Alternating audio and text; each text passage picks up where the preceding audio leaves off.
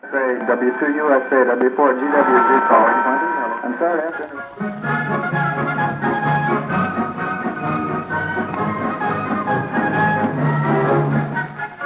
L'Italia combatte. Questa trasmissione è dedicata ai patrioti italiani che lottano contro i tedeschi. Officine radiofoniche milanesi presenta Radio Liberate, le voci che cambiarono l'Italia. Un programma ideato e scritto da Jacopo Musicco con la collaborazione di Giulia Albertario.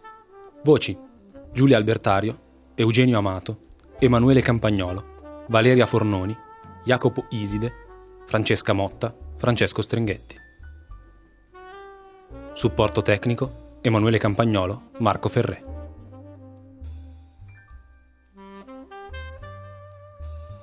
Il 25 aprile 1945 la voce di Sandro Pertini annuncia da Radio Milano Liberata l'insurrezione contro le forze armate nazifasciste, segnando quello che sarebbe passato alla storia come il giorno della liberazione d'Italia.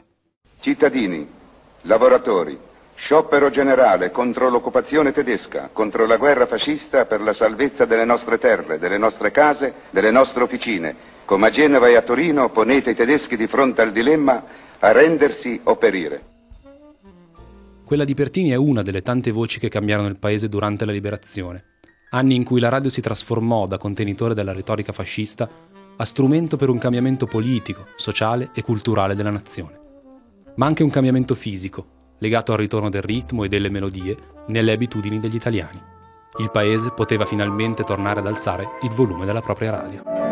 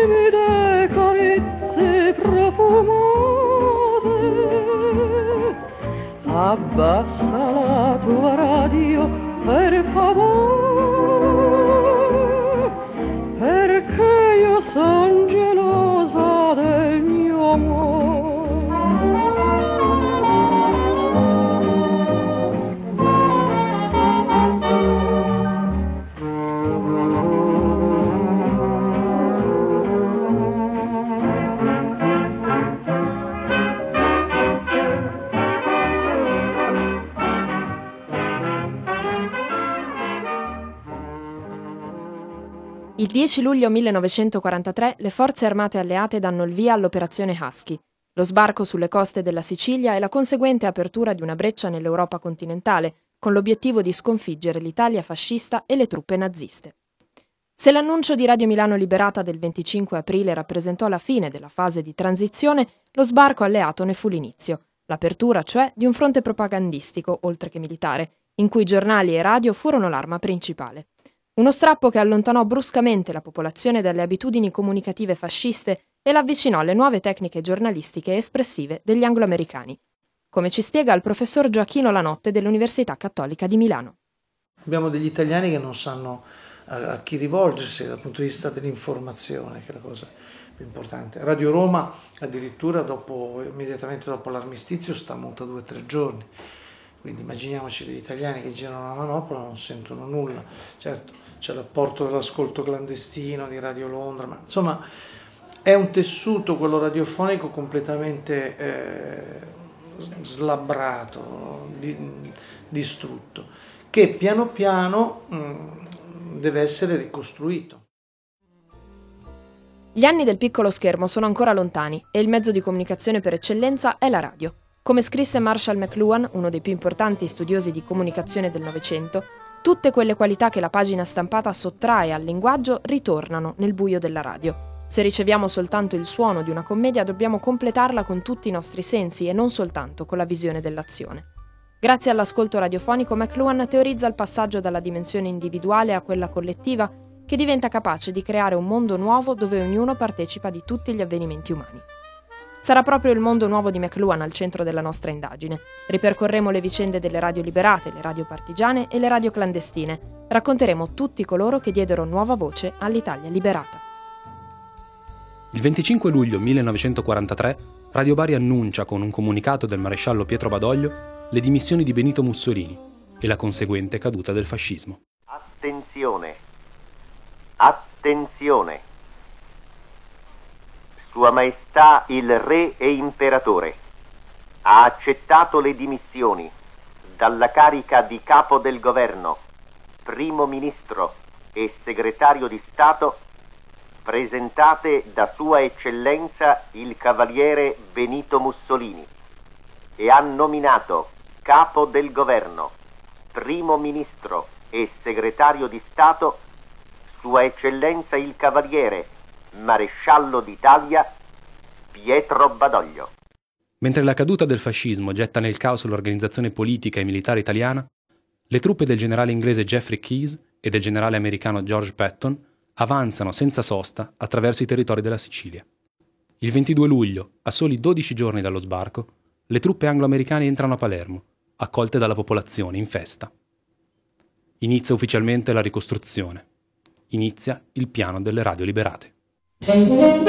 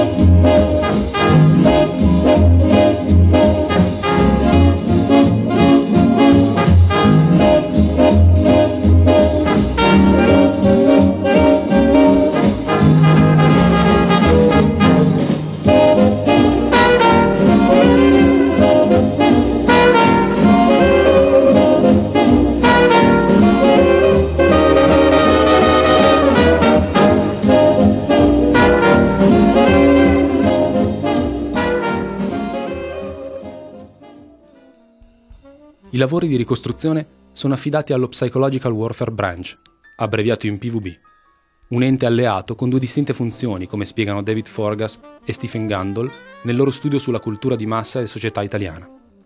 Il PVB da un lato deve diffondere direttamente propaganda e informazione attraverso le proprie pubblicazioni, dall'altra deve guidare i media italiani nella transizione del paese dalla dittatura alla democrazia, preparandoli per la consegna alle autorità italiane. È lo stesso colonnello Hazeltine, a capo dell'ente, a definirne così l'operato. Dopo l'occupazione militare un equipaggio PVB viene dalle retrovie per assumere il lavoro cominciato dai combat teams, che probabilmente hanno assolto con le prime truppe combattenti. Il lavoro del secondo gruppo consiste nell'aiutare l'occupazione delle autorità alleate a ripristinare la vita di tutti i giorni. Usando le radio locali, poster, film, giornali e cose del genere, questo gruppo dà l'assicurazione alla popolazione locale che gli eserciti alleati sono venuti come liberatori. C'è infatti una guerra da portare avanti e la questione non può essere lasciata solo nelle mani degli italiani. Si opta per una divisione dei ruoli. Gli alleati avranno la supervisione dei programmi parlati, mentre gli italiani avranno totale libertà su tutti i programmi musicali e di intrattenimento. Sotto il controllo del PVB, la sera del 5 agosto 1943, nella ex sede EIAR di Piazza Bellini, Radio Palermo Liberata torna a trasmettere. Nella sua prima fase la programmazione della radio siciliana è divisa in due parti. Dalle 16 alle 19.30 vanno in onda trasmissioni in lingua inglese come Army Expeditionary Station e British Program for the Troops, mentre dalle 20 alle 24 l'emittente si presenta come Voce delle Nazioni Unite, offrendo programmi in lingua italiana. Ancora nel pieno del conflitto, l'attenzione della radio è rivolta soprattutto all'impegno bellico e di supporto alla popolazione, che si manifesta con un notiziario politico-militare di 15 minuti, trasmesso alle 20, alle 21 e alle 23.45. Il lavoro di redazione della radio viene affidato al sergente Misha Kamineschi, conosciuto anche con lo pseudonimo di Ugo Stille, una figura che avrà grande importanza anche nel dopoguerra, arrivando a ricoprire l'incarico di direttore del Corriere della Sera. Lo ricorda così Salvatore Riotta, uno dei primi collaboratori della radio palermitana. Ci diede alcune essenziali lezioni di giornalismo. Siamo alla radio, ci diceva, e ci vuole un linguaggio semplice e chiaro. Il soggetto va ripetuto. Bando alle enfatizzazioni. L'obiettività deve essere una preoccupazione costante. Grazie all'impegno del sergente Kamineschi e ai contributi di molti intellettuali palermitani, la stazione diventa un banco di prova per un nuovo modello giornalistico, lanciata verso quello che sarà lo stile del dopoguerra, autentica informazione e autorevolezza del mezzo. Ma oltre ai bollettini di guerra, dalle frequenze di Radio Palermo risuonano anche le melodie dei Victory Disc. This is Captain Glenn Miller speaking for the Army Air Forces Training Command Orchestra, and we hope that you soldiers of the Allied forces enjoy these V discs that we're making just for you.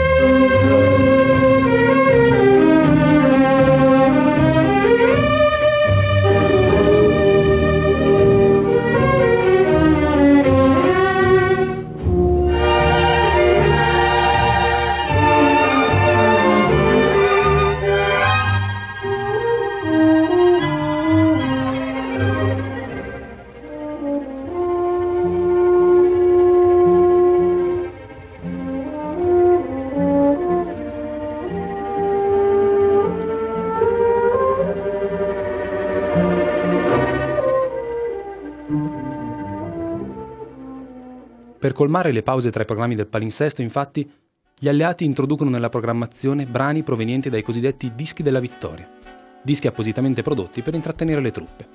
Si risolve così la mancanza di materiale musicale, andato distrutto nella ritirata delle truppe nazifasciste.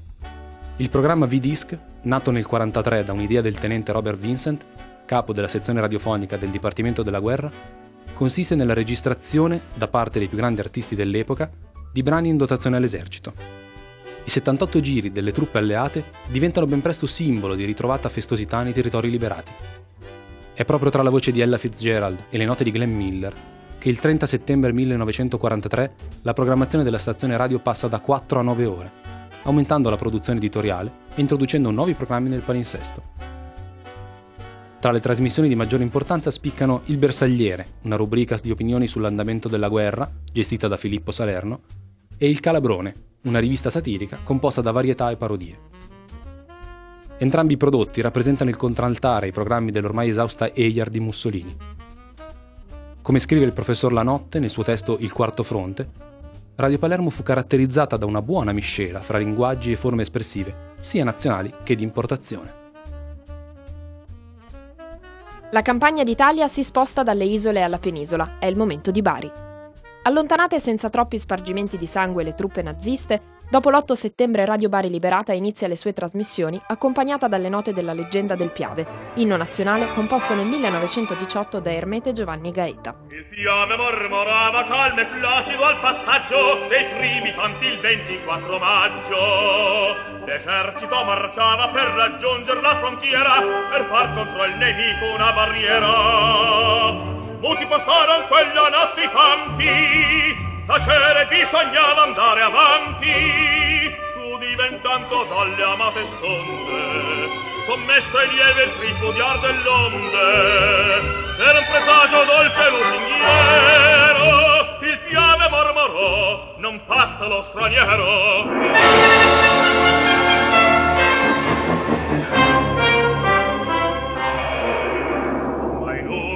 e triste si parlò di tradimento e il piave udì valire lo sgomento ai quanta gente ha visto venir giù lasciare il petto per l'onta consumata caporetto.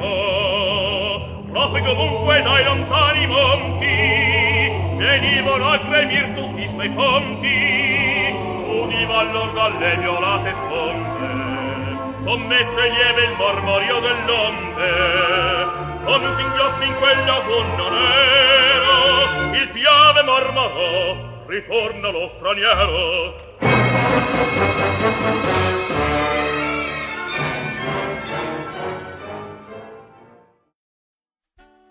Presa la simbolica decisione di aprire le trasmissioni con una canzone della Grande Guerra piuttosto che con la marcia reale, Radio Bari torna in funzione grazie ai potenti impianti rimasti illesi durante i sabotaggi nazisti, L'emittente pugliese viene inizialmente affidata all'avvocato Michele Cifarelli, membro direttivo del Partito d'Azione e segretario del Fronte Nazionale d'Azione.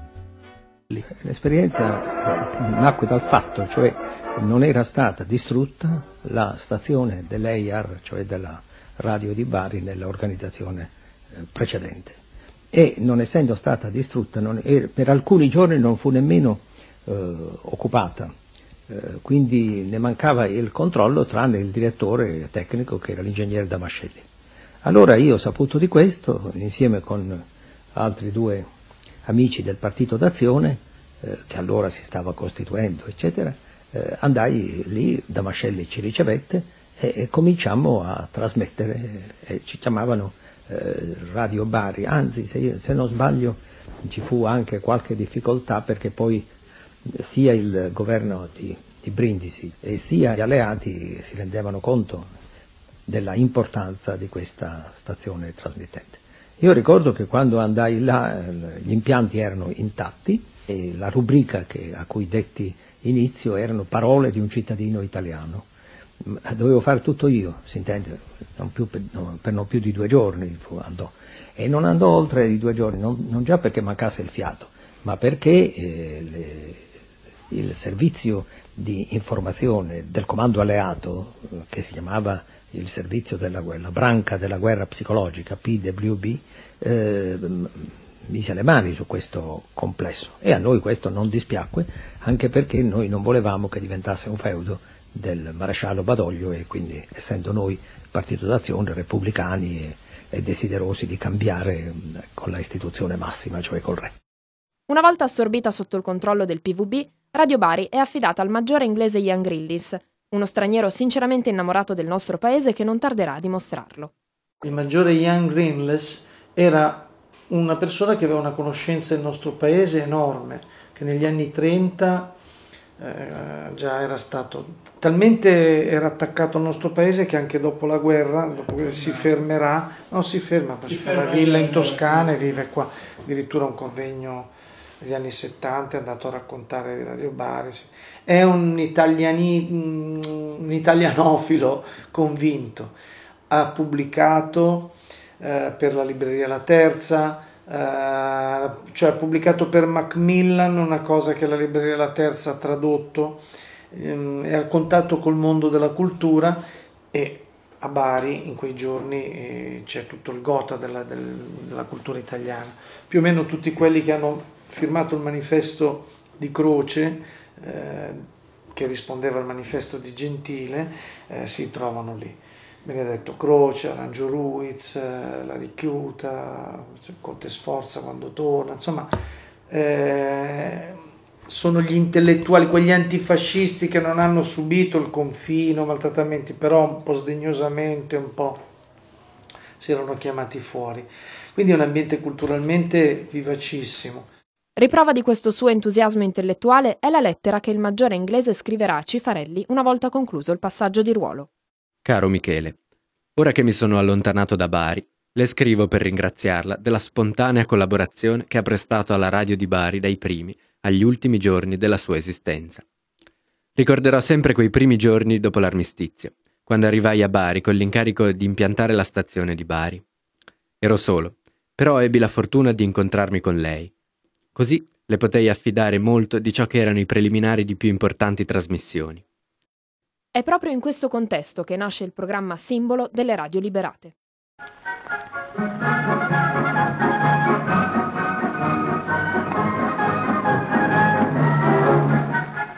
L'Italia combatte. Questa trasmissione è dedicata ai patrioti italiani che lottano contro i tedeschi. Varata il 6 dicembre 1943, Italia Combatte è il più stretto e attivo collegamento tra gli italiani delle regioni libere e quelle che attendono di essere liberate. Composto da più tranche, il programma si impegna a consegnare agli ascoltatori le principali informazioni sulle operazioni partigiane, provvedere al supporto morale della popolazione e inviare messaggi in codice al fronte, come dimostrano queste registrazioni. Leggiamo 11 messaggi speciali. Il Corriere di Lione. Enrico non studia. Sempre più in alto. Maria si prepari. Martino non parte. Abbi fede. Anna dorme. La mia barba è bionda. La gavetta è vuota. Le sorbe sono acerbe. Se da un lato l'impegno editoriale per i programmi di informazione porta alla luce realtà come Italia combatte, che da lì a qualche mese verrà trasmesso anche da Radio Napoli e da Radio Roma, dall'altro Radio Bari Liberata non si priva neanche dell'aspetto musicale, espandendo quella che era stata l'ibridazione musicale di Radio Palermo. Nel tacco dello stivale si iniziano a sentire le note scatenate dello swing di Benny Goodman.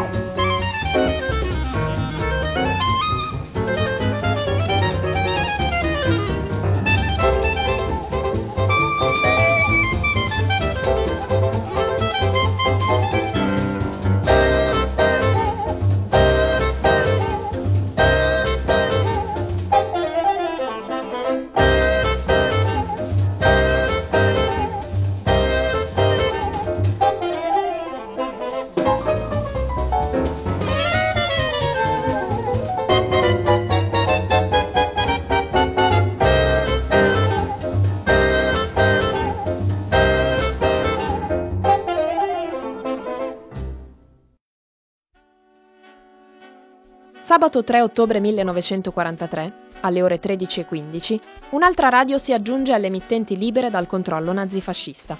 È Radio Sardegna, o come verrà ricordata da chi ha vissuto quegli anni, Radio Brada. Come viene definita dal professor Lanotte, una radio in grigio-verde, poiché creata e composta da membri dell'esercito italiano.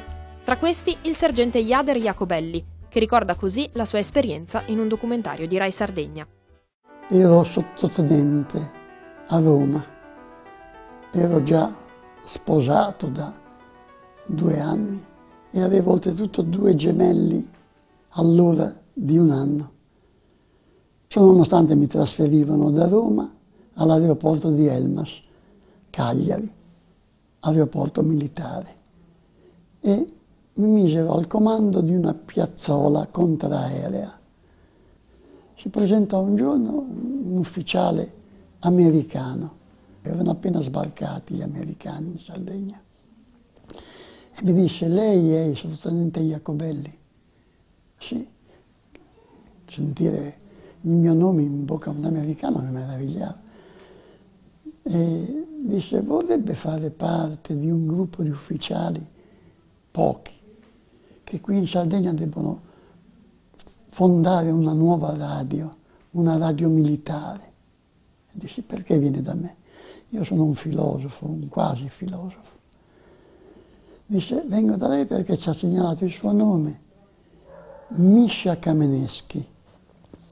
Sentendo il nome di Kameneschi, che poi è diventato il famoso Ugo Stille, il direttore del Corriere della Sera e uno dei più grandi corrispondenti dall'America. Sentito il suo nome, questo mi rassicurò e disse, ben volentieri. È proprio Jacobelli a rinominare la stazione Radio Brada, che, come spiega Manlio Brigaglia, studioso di storia sarda, vuol dire tante cose tutte insieme.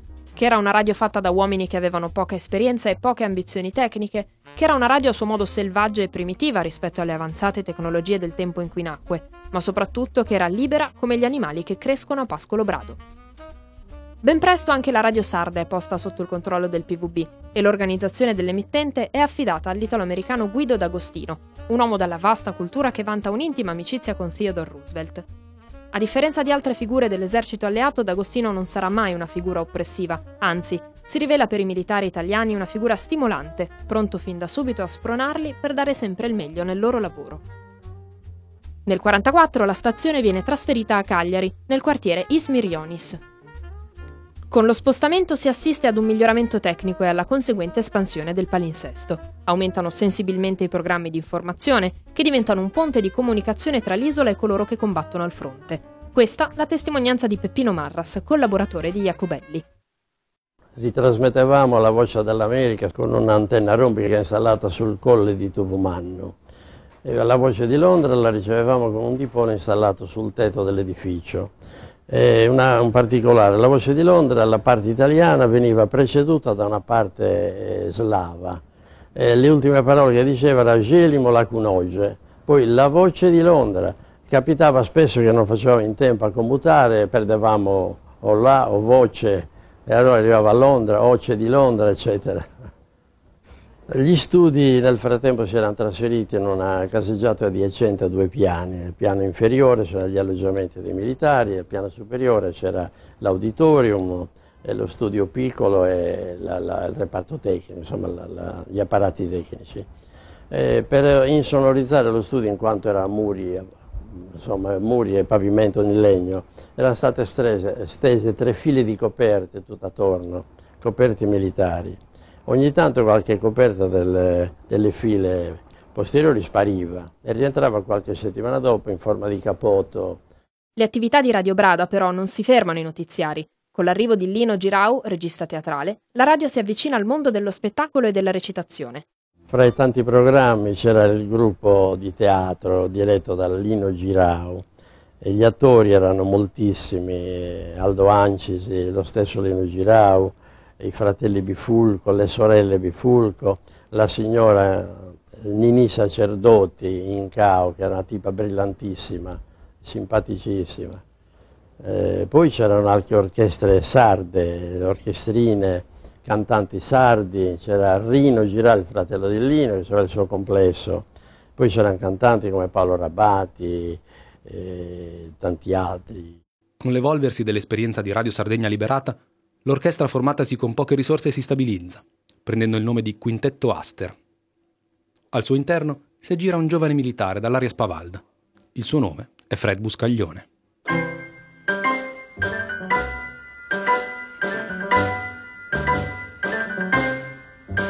Buonasera, signorina, buonasera. Com'è bello stare a Napoli e sognare.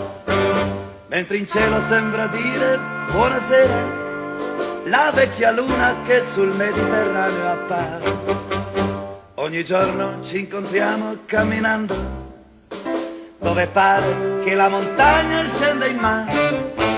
Quante cose abbiamo detto sospirando in quell'angolo più bello del mondo. Quante volte ho sussurrato amore t'amo. Buonasera, signorina, kiss me goodnight. Buonasera, signorina, kiss me goodnight. Buonasera, signorina, buonasera. Come bello stare a Napoli e sognare. Mentre il cielo sembra dire buonasera la vecchia luna che sul Mediterraneo appare. Ogni giorno ci incontriamo camminando, dove par che la montagna scenda in mare. Quante cose mm, abbiamo detto sospirando, in quell'angolo più bello del mondo. Quante volte ho sussurrato amore e stavo. Buonasera, signorina, che bella come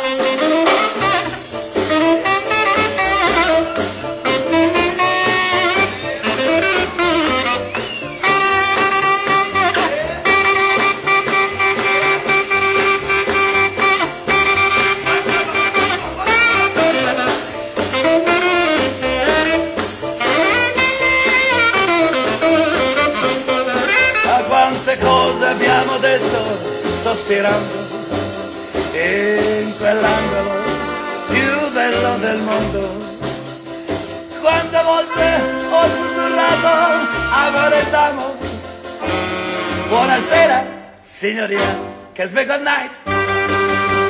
Mm, buonasera, signorina, kiss me goodnight. Buonasera, signorina, kiss me good